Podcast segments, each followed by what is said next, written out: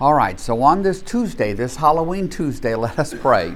Gracious Lord, we are grateful to be gathered here today. There is there is a lot to be anxious about in this world right now, but help us to set that aside and come here to this fellowship that you have called us to. This time apart from the day to day to come together and to study your scripture, to learn, to share this in fellowship. Um, to make new acquaintances and friends, and we are grateful, grateful that you have called us to this. It's, it's a wonderful thing. All this we pray in Jesus' name. Amen. Amen. All right. So, here is where we are. We have we are at 2 Samuel chapter 21. The remaining chapters in 2 Samuel are all appendices. They are not in the narrative flow of David's life. So, where we left David was we left David restored to his throne, chastened, I'm sure, by the experience. His son Absalom is dead. Um, and we won't pick up the story of David until we finish the appendices, and after which we will go to the book of Kings and do like the first two chapters and a bit is the remainder of the story of David's life because the book of Kings opens with the stories of David's death and his handing off the throne to his son Solomon. But that lies ahead. So we've got these chapters, and chapter 20 is a story, but it goes back in time. So, and exactly where, how far back, we're not sure. It's a story that involves a people called the Gibeonites. I'll show you where Gibeon is on the map that we've used the past couple of weeks. So, and I'm going to try not to blind anybody. Here's Gibeon right there, way down there at the bottom, just north of Jerusalem. A little bit southeast of there is the place called Gibeah. That is the hometown of Saul. And both of them play um, a role here. And to understand the Gibeonite story, we really have to go back further in time because they have a special, the Gibeonites have a special status in, in Israel. So, what I'd like to do is to go back and begin today at the ninth chapter of the book of Joshua. Joshua, yes. Joshua tells the story of the conquest, such as it is, of the promised land. Now, there are a couple of things to know about this conquest. Joshua is the earthly commander, the one who leads them in, and he and Caleb are two Israelite spies who wanted to go into the promised land 40 years earlier, but they were outvoted. Okay? And so now Joshua is going to lead the people of Israel, but the real commander, the real leader is whom? God. God. And when in the book of Joshua they do as God says and do as God instructs them, they do well. When they don't, they don't do well. Pretty straightforward. Now, this conquest is, it, it's not like they go in and occupy the entire land. They, they end up living amongst other peoples and pagan peoples and so forth. I heard a, a teacher once who said, ah, it's kind of like saying that, you know, you, you, you conquered the U.S. because you took New York, Chicago, and L.A. It's that kind of idea. So there's still a lot of other peoples living in the promised land, even at the end of Joshua, at the time of the book of Judges, and even forward from there. And those crop up in the story. The people like the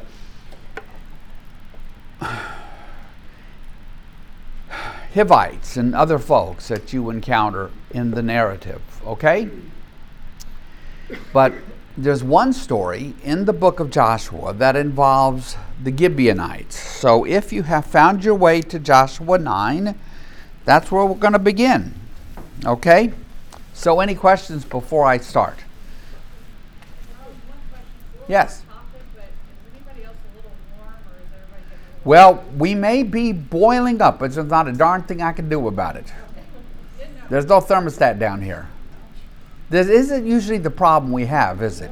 Usually people are freezing down here. So I don't know. The yeah.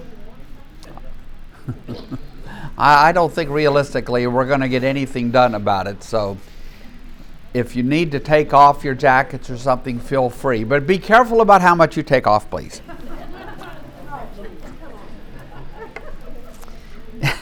Joshua chapter 9, verse 1. Is everything working? Everything going? Like I said, I'm a little bit scattered. Now, when all the kings west of the Jordan heard about these things, the kings in the hill country, in the western foothills, and along the entire coast of the Mediterranean Sea, as far as Lebanon, the kings of the Hittites, Amorites, Canaanites, Perizzites, Hivites, and Jebusites. So these are all the people who are occupying this land really west of the Jordan River because the Israelites cross over the Jordan River and enter into what you and I know as the promised land, into Israel.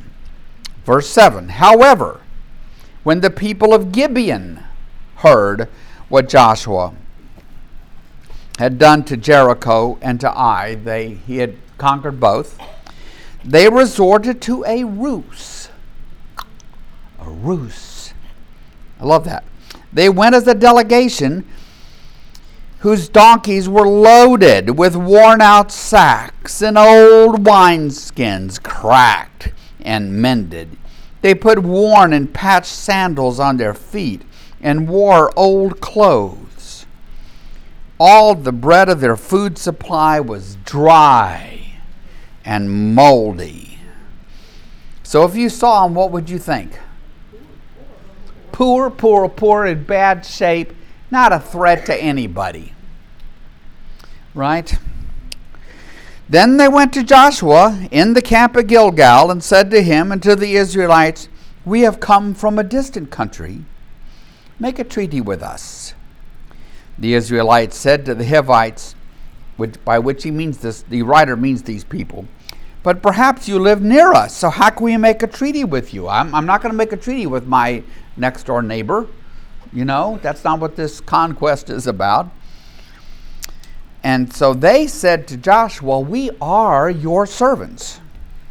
And Joshua asked, Who are you and where do you come from? And they answered, Your servants have come from a very distant country because of the fame of the Lord your God.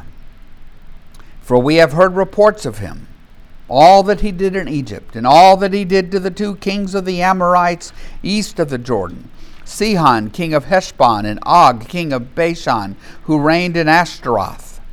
And our elders and all those living in our country said, Take provisions for your journey, go and meet them, and say to them, We are your servants, make a treaty with us. Okay, so the ruse doesn't seem to be about showing up necessarily poor as looking like they had come a long, long way. Okay? This bread of ours was warm when we packed it at home on the day we left to come to you, but now see how dry and moldy it is. And these white wineskins that we filled, well, they were new. But see how cracked they are. And our clothes and sandals are worn out by the very long journey. Obviously, wanting Joshua to believe what? That they had come from a long way away, so they didn't pose any threat to the Israelites. Well, verse 14 the Israelites sampled their provisions. Okay, I guess they were, hopefully, they weren't enjoying them. They were just making sure they were really dry and moldy. But notice the last half of this sentence. They did not inquire of the Lord. Book of Joshua. When you inquire of the Lord, you're successful. When you don't, you're not. And here we are explicitly told that they did not inquire of the Lord about this. Then Joshua made a treaty of peace, peace with them to let them live and the leaders of the assembly ratified it by oath. So now they've taken an oath before God with these people. Joshua and the Israelites were utterly tricked because Gibeon is actually right there. Right there, right in the heart of all of this. Now, three days after they made the treaty with the Gibeonites, the Israelites heard that they were neighbors living near them. Uh oh. Uh oh. So the Israelites set out, and on the third day came to their cities Gibeon, Kephirah, Beeroth, and Kiriath Jearim. But the Israelites did not attack them because the leaders of the assembly had sworn an oath to them by Yahweh, the God of Israel. The whole assembly grumbled against the leaders. Right? Of course they did. You idiots, you were taken in by these people. What were you thinking? Why did you take such an oath? Now we're stuck. We can't do anything. But all the leaders answered, We have given them our oath by Yahweh, the God of Israel, and we cannot touch them now. This is what we will do to them. We will let them live, so that God's wrath will not fall on us for breaking the oath we swore to them. Let them live, but let them be woodcutters and water carriers in the service of the whole assembly. We're not going to kill them, but we're going to make them our servants, our slaves, as it were. So the leader's promise to them was kept. Then Joshua summoned the Gibeonites and said, Why did you deceive us by saying we live a long way from you? Well, actually, you live near us. You are now under a curse. You will never be released. Never, never, never. Big word, right? You will never be released from service as woodcutters and water carriers for the house of my God. And they answered Joshua, Your servants were clearly told how the Lord your God had commanded his servant Moses to give you the whole land and to wipe out all its inhabitants from before you. So we feared for our lives because of you, and that is why we did this. We are now in your hands. Do to us do to us whatever seems good and right to you. So Joshua saved them from the Israelites, and they did not kill them. That day he made the Gibeonites woodcutters and water carriers for the assembly to provide for the needs of the altar of the Lord at the place the Lord would choose, and that is what they are to this day. This day meaning when this is written. Okay? So that's who the Gibeonites are. Their ruse was successful. They weren't among the cities that were conquered by the Israelites, but they'd end up generation after generation serving Israel and Israel's God. Okay?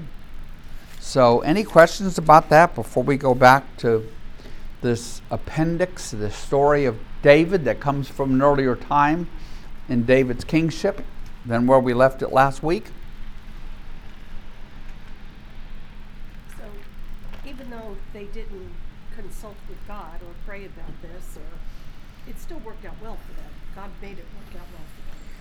So, despite the fact that Betty's commenting that despite the fact that Joshua and the other leaders of Israel did not inquire of God, it still worked out. They got servants and slaves. And I don't know what God would have said if they had inquired of God, but they did get tricked. So the idea, I think, behind the not inquiring of God is if they had inquired of God, they at least wouldn't have gotten tricked. But you're right in that from the Gibeonite perspective, it's just as well they didn't inquire of God because they stayed alive, right? but now they're basically servants of the Israelites. And remember, remember, at this time, Jerusalem is not an Israelite city. It belongs to the Jebusites. David will conquer Jerusalem, right? We, we, we've been there two months ago. So, anything else? All right. So, chapter 21 in 2 Samuel. Now, do you remember Shimei?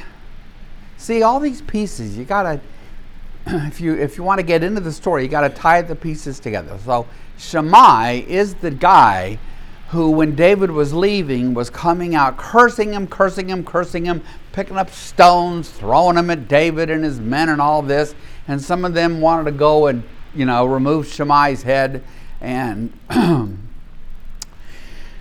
the way back, after David's army had prevailed, Shimei comes out very obsequious, very like oh, yes, whatever I can do for you, King David, whatever I can do for you, whatever I can do for you. But when David is leaving, Shimei comes out and he accuses David of blood libel, of carrying with him blood guilt in, with regard to Saul's household. Now, blood guilt is blood libel, is being responsible for somebody's blood being on your hands. And in, and in this case, the accusation seems to have been from Shimei that David did some things to kill or slaughter members of Saul's household after Saul and Jonathan died. Did we see it? Did we ever see that? No. We didn't. We, there's nothing here to indicate that's the truth. In fact, the only thing we have is the story of Mephibosheth, who was one of Jonathan's sons, who David takes in and treats like a member of the family and puts, you know, at his table every day and all that sort of thing. So, that's all background for chapter 21, the first story here. During the reign of David, 21:1, during the reign of David there was a famine for 3 successive years. So we are back in time somewhere in the history of David's kingship. Remember, he's king, including his time as the king of Judah, for 40 years. So somewhere in all of that, there was a famine that lasted three years. Now, famines are not unusual here because, but they're dangerous because it's just a very dry, arid place famine is what drove um, Jacob's family to Egypt. Remember the coat of many technicolor, the coat of many colors, the Technicolor dream coat, right? Joseph, um, Joseph is down there and has rose to great prominence, and when Jacob's family comes, they are able to be saved from the famine up in Canaan because there's so much food in Egypt. Patty's worried I'm going to send this water flying. As well she should because I have done that at least once. We'll put it over there. How's that? And I'll put this over here. Okay.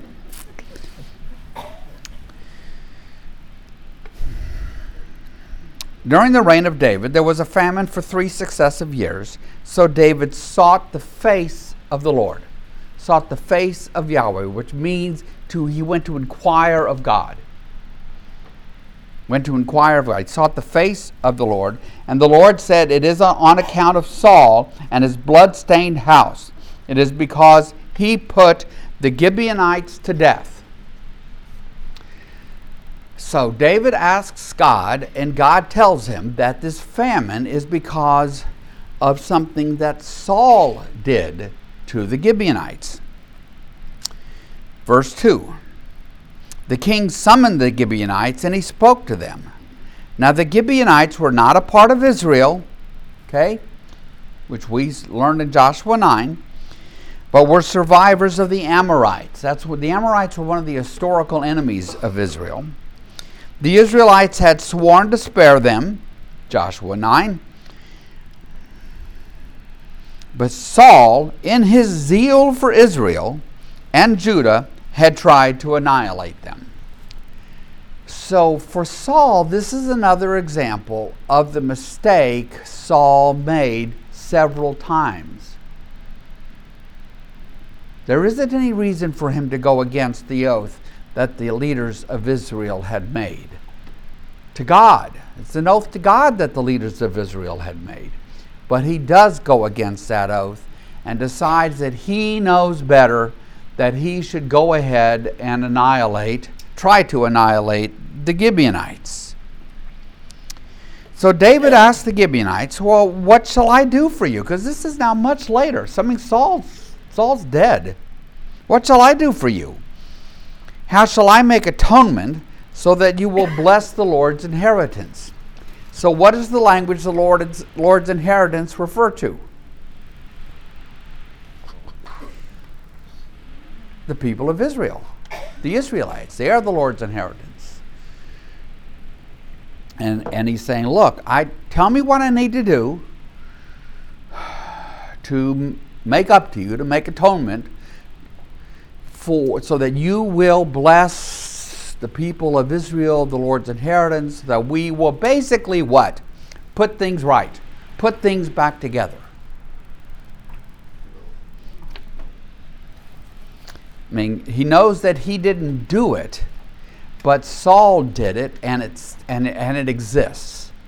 So it matters less who, in a way, matters less who did it than the fact that they seem to have been deeply wronged, and David wants to put it right. That's that's the that's the short short of it. Okay? Thoughts? Questions? Reflections? Scott, is there a reference uh, Saul uh, taking care of the Midianites in Samuel 1? I'm sorry. Could you say that again? Uh, my it, this some kind of air's on over here. In 1 Samuel, is, uh, is there something that says that Saul took care of the Gibeonites? Nope. So this is the first time you're hearing about this. Far as I know. Okay. Yep. Pretty much. Okay. Pretty sure about that. Nope. This is just you know there are. Think about it. I mean, I know the book of Samuel is a long book, but just think about the decades it covers and all of the things that would have happened in those decades. And so now we're getting this little story set in an earlier time, right? Why this story? That's a good question. Why this story? Why was this, why is this story appended to David's story here in the book of Samuel basically? It's basically appended to the story of David. Maybe we'll get a clue to that coming up. Maybe we won't. The Gibeonites answered David, and they said, We have no right to demand silver or gold from Saul or his family, nor do we have the right to put anyone in Israel to death. Because there is Saul's household, right? So, which at one point becomes uh, Mephibosheth's household and state But Again, we don't have enough clues here to know when this is happening. It could have been very soon after Saul's death that the Gibeonites came to see David. So David says, Well, okay, so tell me, what do you want me to do for you? And they answered the king, As for the man who destroyed us and plotted against us, so that we have been decimated and have no place anywhere in Israel, let seven of his male descendants be given to us. These would be sons or grandsons in the house of Saul. That's what they're talking about. To be killed and their bodies exposed, that means this is the ultimate degradation. Their bodies exposed for all to see, is what it means before Yahweh at Gibeah of Saul. Yahweh's chosen one because Yahweh chose Saul. So what they're asking, what are they asking for? Want seven male descendants, seven male sons, grandsons of Saul, wherever the time is here, and they want to kill them, and they want to leave their bodies exposed for all to see in Saul's hometown. That's Gibeah. That's Saul's hometown. Wow. Seems kind of seems kind of like a big ask. But we don't know, we're not given much detail about what Saul actually did to the Gibeonites. I suspect it was terrible. And terrible creates terrible, doesn't it? So the king said, I will give them to you. The king spared Mephibosheth, son of Jonathan, the son of Saul, because of the oath before Yahweh between David and Jonathan, son of Saul. But the king took Armoni and Mephibosheth, the two sons of Aiah's daughter Rizpah, whom she had borne to Saul, together with the five sons of Saul's daughter Merab, whom she had borne to Adriel, son of Bar- Barzillai the Meholathite. Yeah, you try that. Okay, so, yeah, there's two people named Mephibosheth. How could that be? Anyway, okay, he handed them over to the Gibeonites, who killed them and exposed their bodies on a hill before Yahweh. All seven of them fell together. They were put to death during the first days of the harvest, just as the barley harvest was beginning. You know, I've taught this stuff for a long time, and you know, I've, I haven't read this particular passage in a long time, but you know, I, I would sometimes in the past say foolish things about this coming from the world of Conan the Barbarian, where, where such barbaric things and attitudes would, would happen. And I discover that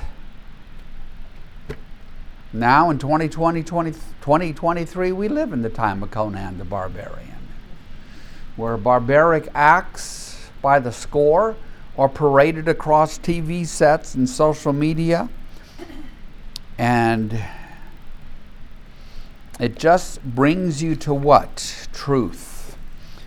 That, that there is something deeply, deeply, deeply wrong with us, I will say humanity, that we can't fix.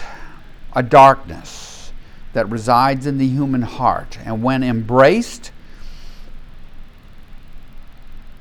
and allowed to flourish, that darkness becomes a barbarism and an evil that we can hardly hardly even imagine and from which we must be rescued. The most that we can do is try to constrain it. But we can't eradicate it. That much from history is clear. And here history's made right here in October of 2023. If we if we thought, oh, we've gone past that. Now we know, well, we we haven't. And um, it's it's it's very it's very hard because I read these stories and, and it's very easy to like to come to them or go to the stories in Joshua and condemn these people. And then you realize, you know, right, like, like right now, I, I grew up, I was born in 1950. Yes, I am that old. Some of you are older. and proud of it. And so when I was a little boy, growing up, you know, and beginning to learn things about the world, you know, World War II was not in the distant past. I mean, I would be I would be 15 years old before there was no 17 years old, nearly graduating high school, before there was as much distance between World War II and myself as there is between 9/11 and today. And I would read about the, the pogroms in Poland and stuff by the Nazis, running down through the streets, chasing, chasing Jews, trying to find Jews to kill. And then I see the tape coming out of that Russian airport, and I'm just like, I'm just like stunned. I hardly know what to make of it. And then I look at, at, at, at people in our own country who were just so ignorant or filled with hatred that they can't see. They can't see the barbarism for what it is. And it just it, it puts me where I am certainly probably not going to use that Conan the Barbarian reference anymore, which some of you will applaud because I'm sure I overused it many years because we see that we see that it's here just as well. And from it all, what do we need? We need a rescuer. Who is, who is that rescuer? That rescuer is Jesus, of course. You see? You know, we, we can put lots of churchy words around Jesus and around salvation and justification and sanctification and all these other things. And I love to talk about that stuff. Don't get me wrong. In fact, don't get me started. But we need a rescuer. Humanity has to be rescued from what? Essentially ourselves. We have to be rescued from ourselves because we have demonstrated the large, you know, human, if you view humanity as a team sport, we have to be rescued from ourselves. And if you think, let's say you make the mistake of thinking, well, all that can only happen over there, you know, in the Mid East. Just turn your TVs and see what's happening in the in the states here. See what people are calling for. I saw a tape from Sydney, Australia, of all places, in front of the beautiful Sydney Opera House, like two days after October 7th, with the crowd shouting, F the Jews, gas the Jews, gas the Jews, F the Jews. I don't, I don't, wouldn't pretend to know where it comes from. All I know is it exists, and you're a fool if you deny it. You're a fool if you deny it. So, John, this is reminding me of Germany, Nazi Germany, 1938 brown shirts. Yeah, it is. It is. The crowd's running through that Russian airport trying to hunt down Jews to kill. That's 1938, Kristallnacht and the rest of it, right? So it is, you know, it's easy to say, well, that's 80 years in the past, and it, we've kind of outgrown that. And mm, no, no, no, no, sir. How about the students at um, Cooper Union, the Jewish students that had to hide, locked behind doors, so they w- couldn't be found because they feared for their lives. Look at what's happening happened at Cornell this week. How, and you're going like, how could it be?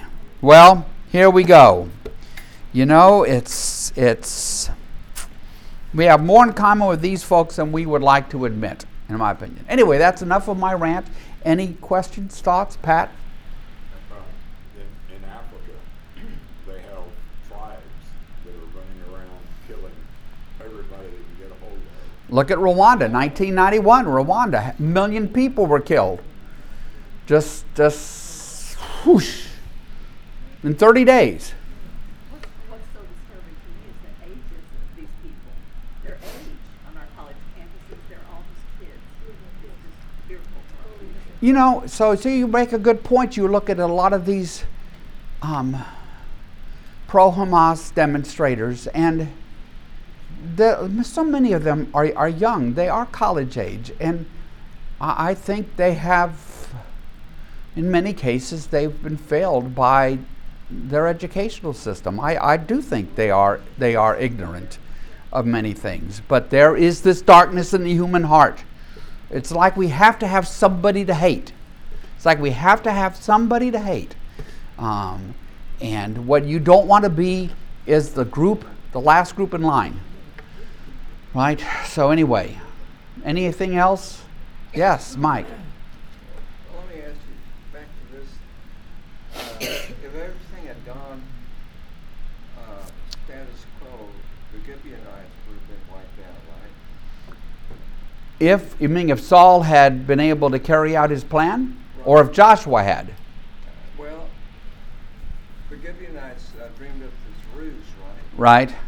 Well, because, why have they got so much leverage? I mean, if, if, if they tricked David into this thing, so why is David bending over backwards?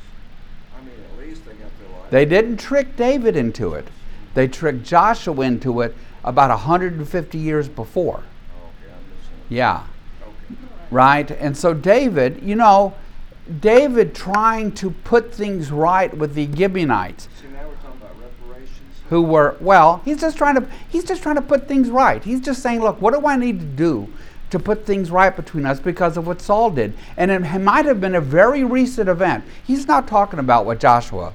What happened to that then. That just explains who the Gibeonites are. But Saul was trying to annihilate them, failed. All of that we don't know anything about. How how much after that they come to see David, we don't know. But David wants to put things right. So let's put a theological point on this. What is God striving to do with this recalcitrant humanity that we are? To put things right. We are separated from God by our rebellion against God. God's project that begins with Abraham and culminates in Jesus is about putting things right. So 150 years later, the other edge of the sword come up with seven, seven of these other people? Well, it's what the Gibeoni- Gibeonites asked for. They didn't ask for money. They wanted. They wanted seven bodies. Now they wanted seven sons, not just any seven. It's like they wanted to make sure that the household of Saul would never be a threat to them again. Now, that story was a story often told in the ancient world, the medieval world, really up to the present day. Right? Yeah. Yes. And now in Samuel twenty-one, where we are, are the Gibeonites still servants, Yes. like they were with Yes. Yes. So There's no reason to think any of that stopped. Yes. How come they can't know that? I mean, How, how, how can they not know what? That- that they were servants already to the Israelites. How can they not know what? That Charlotte. That the Gibeonites were servants since the time of Joshua, and that never quit. How does David not know that? Well, how do you know David doesn't know it? Maybe that explains his desire to put it right with these people who have served Israel for the last 150 years. Phil. Isn't it, isn't it that God said that uh, the Gibeonites were, that's why we have famine? Is because of what Saul did to the Gibeonites? The famine, the famine, the explanation for the famine is what Saul did to the Gibeonites. Yes. And so David naturally, good point, Phil, wants to put an end to the famine. And the way to put an end to the famine is to put things right with the Gibeonites. He can't fix everything Saul did wrong, but he can try to, as he says, make atonement, atonement for that. Thank you, Phil. Anything else? Okay. All right. So, verse 10. Now, Rizpah, she's the mother of a couple of these sons of Saul. Rizpah, daughter of Aiah, took sackcloth and spread it out for herself on a rock.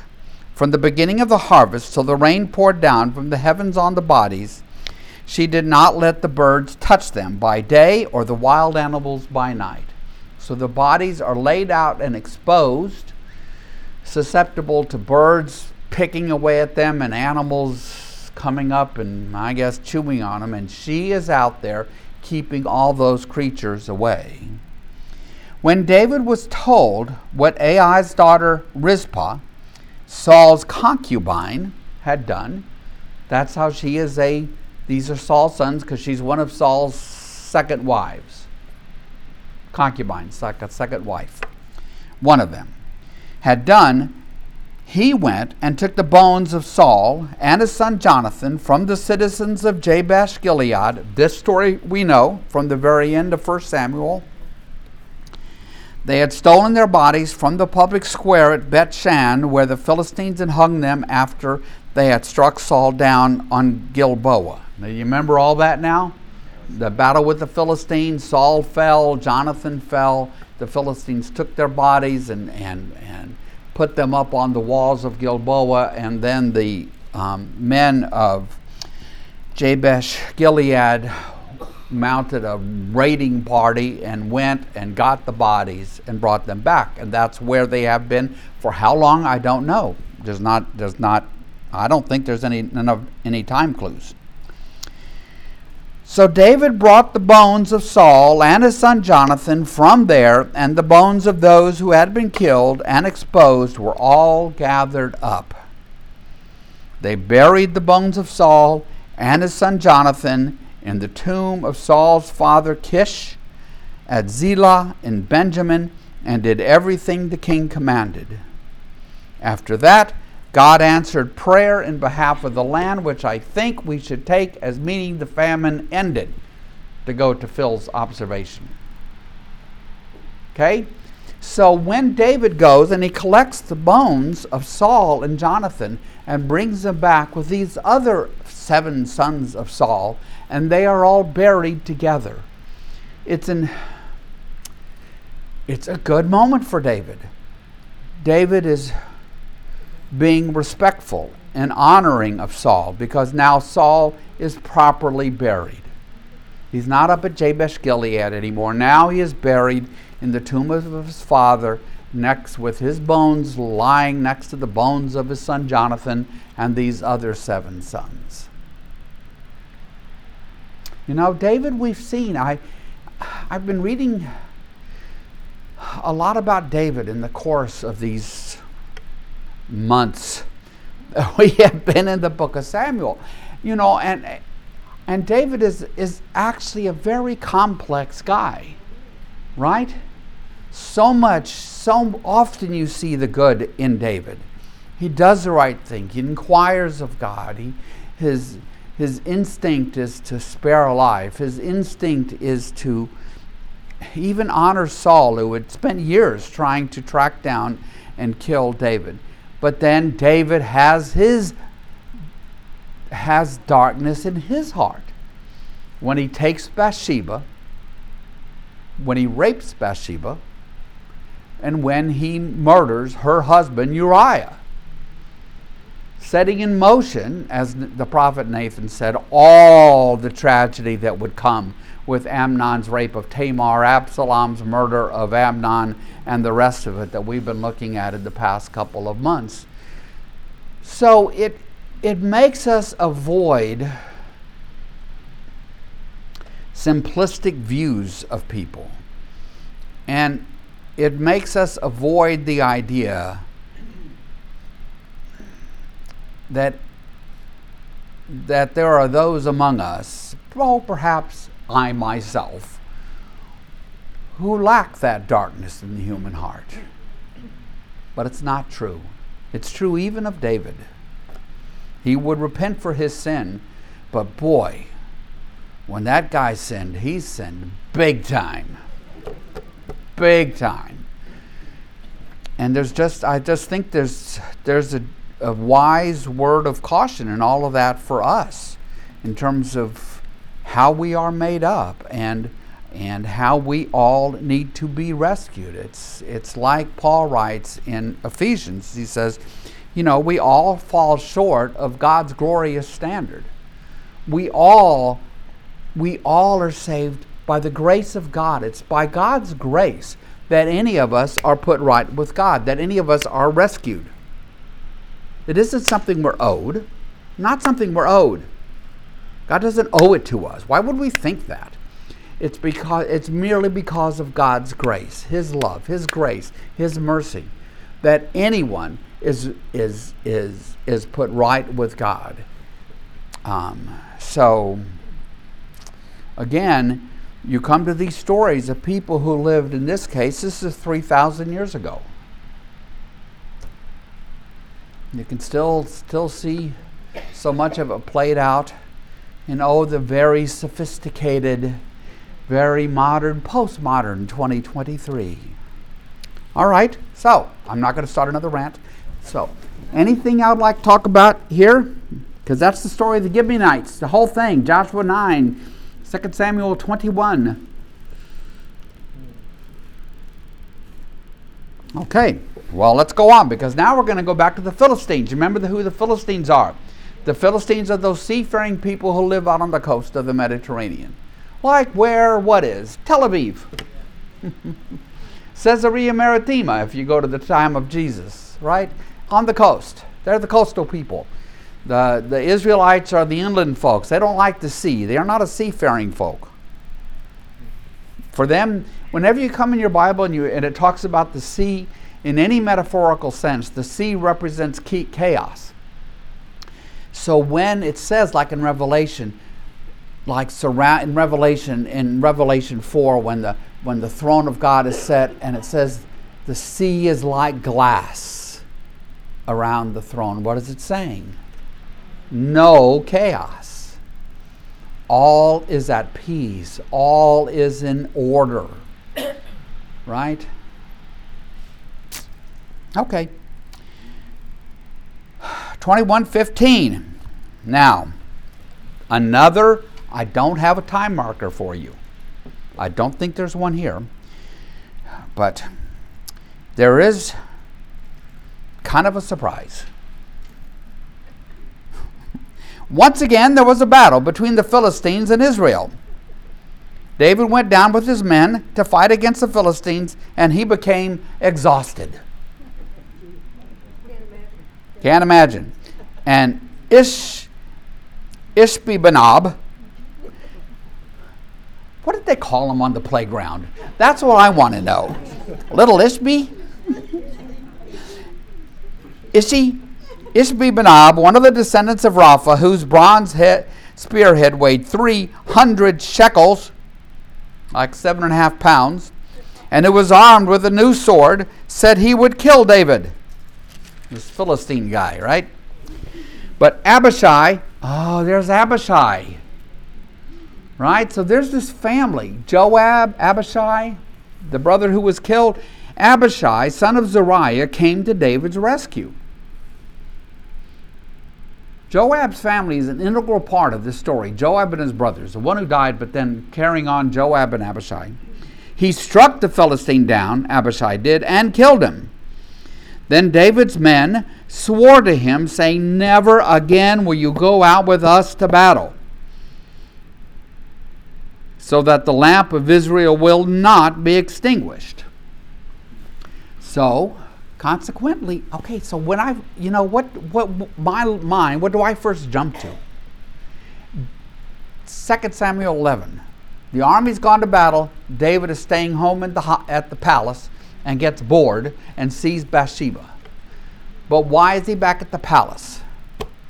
Is he just lazy and uninterested, or have the troops insisted upon it? That the practice now is David does not go into battle because they don't they fear losing David in the course of the battle. You know, as it, it's the reason you know commanders don't fight on the front lines, even if they wanted to. Most of them never do. Um, you can have p- images of Teddy Roosevelt leading the charge up the hill on his horse and all that kind of thing, but it's it can be a foolish thing to do because leadership matters. Leaders matter. And David obviously matters. He's the chosen one of Israel, the chosen one of God, who would, had Samuel anoint him to be king. It's like the coaches don't want the quarterbacks to run. I love how you worked at a sports metaphor here, Mike. That's awesome. Yeah, you know. So, in the course of time, there was another battle with the Philistines at Gob. At that time, Sibbecai, the Hushathite, killed Saph, one of the descendants of Rapha. This, some of this is just like a chronicle, right? It's just like record keeping just writing stuff down for future generations. Here, I, I, know this, I know this, here's this, here's this piece, here's this piece. And they kind of all come together in this book, of, in this writing called Samuel, in this appendix where the story of David is. Well, I can't say it's interrupted because it doesn't pick up until you come to the book of Kings, but it's in this appendix, just like they've just what? They've just gathering things together. They're going through the files, seeing what they else they have to tell you about David and his time. So, all right. In another battle with the Philistines at Gob, Elhanan, son of Jair, Jair the Bethlehemite, killed the brother of Goliath the Gittite, who had a spear with a shaft like a weaver's rod. In still another battle, which took place at Gath, there was a huge man, this is notable, with six fingers on each hand and six toes on each foot, 24 in all. He also was descended from Rapha. When he taunted Israel, Jonathan, son of Shemaiah, David's brother, okay, not the Jonathan, son of Saul, killed him. These four were descendants of Rapha and Gath, and they fell at the hands of David and his men. Now, if you look back up, you're going to find the name Goliath there. And it says it is the brother of. Okay?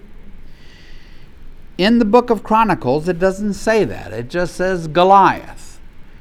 And it gives rise to a lot of questions about Goliath and David because in the book of Chronicles, David kills Goliath, and this is um, uh, another guy who kills Goliath. So,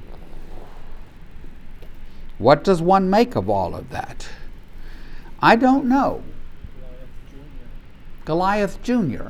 I would simply go with the fact that these are writings from um, thousands of years ago. It's interesting that there is no attempt to reconcile them, really, which might mean the, the, the record in the book of Chronicles, that record keeper isn't aware.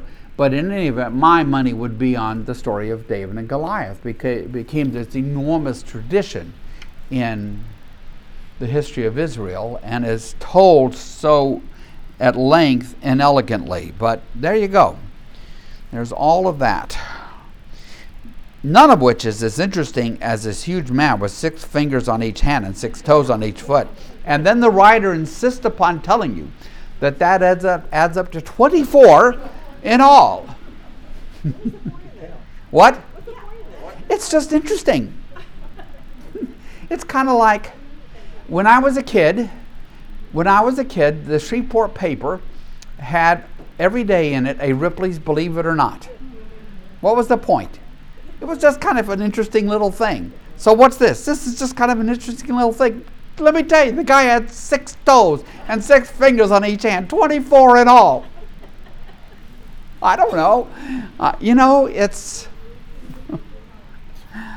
um,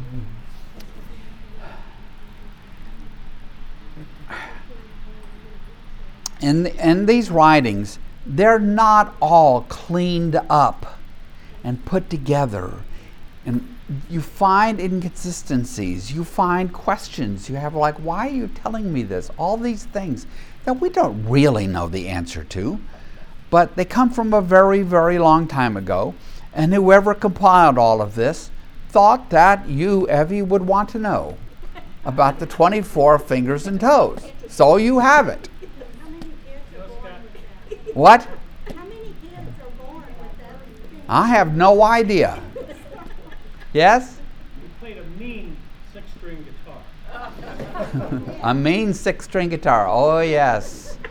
Yes, in fact, he could play 24 strings if he was really good. Right? Okay. All right. So, you know, it's, it's one of the things about Scripture. It's one of the things about the Bible. If you think it's all nice and neat and every bit of it's going to make sense and every bit of it's going to be able to tie it all together, it's all going to be fully consistent from front to back, you're just, you're, you're just going to be disappointed and puzzled a lot because these are ancient writings and they're preserved. And why we find out about the 24 fingers and toes, I don't have a clue. But here they are in the pages of Scripture. Now, let me illustrate one other thing to go to Evie's point. All Scripture is inspired by God. All Scripture, Paul says in 2 Timothy, all Scripture is God breathed. And by which he means, Paul being a Pharisee writing in the mid, well, early 60s AD at that point, he means the Old Testament Scriptures. That's all he has. There is no New Testament. There are no, there's no like no New Testament and Christian Bibles and all that. All, he's a Pharisee, he's a Jew, Paul is, and all he has are the Old Testament scriptures, and he says, All scriptures God breathed and is use, useful for teaching, rebuking, correcting, and righteousness. Now, is every bit of scripture equally helpful to you? No. How helpful to you is it to know that a guy was born with six fingers and six toes on each hand and foot? Not terribly. Okay? you play trivia. What? Unless you play trivia. Unless you play trivia, which you could now win, Phil. if there's a tri- Bible trivia card about this this dude. So so just keep that in mind. It, it it's all it's all inspired by God. It's all God breathed, breathed, but it's also our spiritual journal. Humans humans actually wrote all of this, inspired by God. And um, and so you, you come across Old Testament and New, odd little bits here and there. Most aren't quite as odd as this one about the 24, but there you go. All right? Anything else today? Because I think there's no po- point in starting. Let's look ahead. Chapter 22 is a song of praise. We'll look at that next week. It is Psalm. Thank you, Psalm 18. I couldn't remember whether it was Psalm 18 or 118. It is basically Psalm 18. And again, what? Not because I knew, I looked it up. Oh, you don't have to tell me that. You can leave me very impressed. It's all right. Yes. So, um, we'll, we'll read that. And again, you know, I was reading this yesterday, and I just couldn't help but read it in the context of what is happening in Israel. Yeah. Yeah, yeah. So maybe read it this week, pray it this week in that in that context, and it, it's pretty, pretty, pretty powerful. So, and then in chapter 23, we have David's last words, which are poetic. And then we have a listing, a chronicle, record keeping about David's mighty warriors. And then the book of Samuel comes to an end, and then we have First Kings, which we will go on to for just a little ways in order to carry the story, of David to his end. So, I think we'll stop there today. No. Just a reminder that we are not here, Patty and I, we won't have class on November 14th. On November 14th, we won't have class. Patty and I will be away. So we will be here next Tuesday, but then we'll have a Tuesday off, and then we will resume the following Tuesday. maybe the six-fingered guy, it's just to illustrate how big he was, because he was Goliath. Well, Andy's suggesting the six finger stuff is to illustrate how big he was. I, I personally think it's this piece of interesting trivia. But in any event, whatever you want to make, maybe it's because he's a good guitarist, as Gary suggested. Mike, That's how the duodecimal system started. counting fingers. Twelve. 12. Okay, well, see, you had the right number of fingers for it then. That's what I'm saying. Okay, anything else? Susie, in the back. We still got lots of food left. Lots of food. Help yourselves. Lots of food for sure. Brain health seminar on Saturday. Pick up the brochure on the table. Anything you brought, you need to take home because they come in here right away and start putting the room together for tomorrow. But if they're leftover flyers, you can leave those on the table because we'd like the folks tomorrow morning to see the flyers as well. All right. So, would you pray with me? Gracious Lord, we come to these stories. It seems to be a world so far removed from our own, but it's not. And we have to be honest. This, this darkness that lies in our hearts and, and flourishes in the hearts of some who embrace it with seeming glee impresses upon us our need to be rescued, our need for a Savior. And we are thankful today, tomorrow, the next day, for the gift of your Son, Je- Jesus Christ, who indeed is that rescuer, brought to us out of your love, and who, through his own faithfulness, put us right with you. Thank you. All this we pray in the great and glorious name of Jesus Christ. Amen.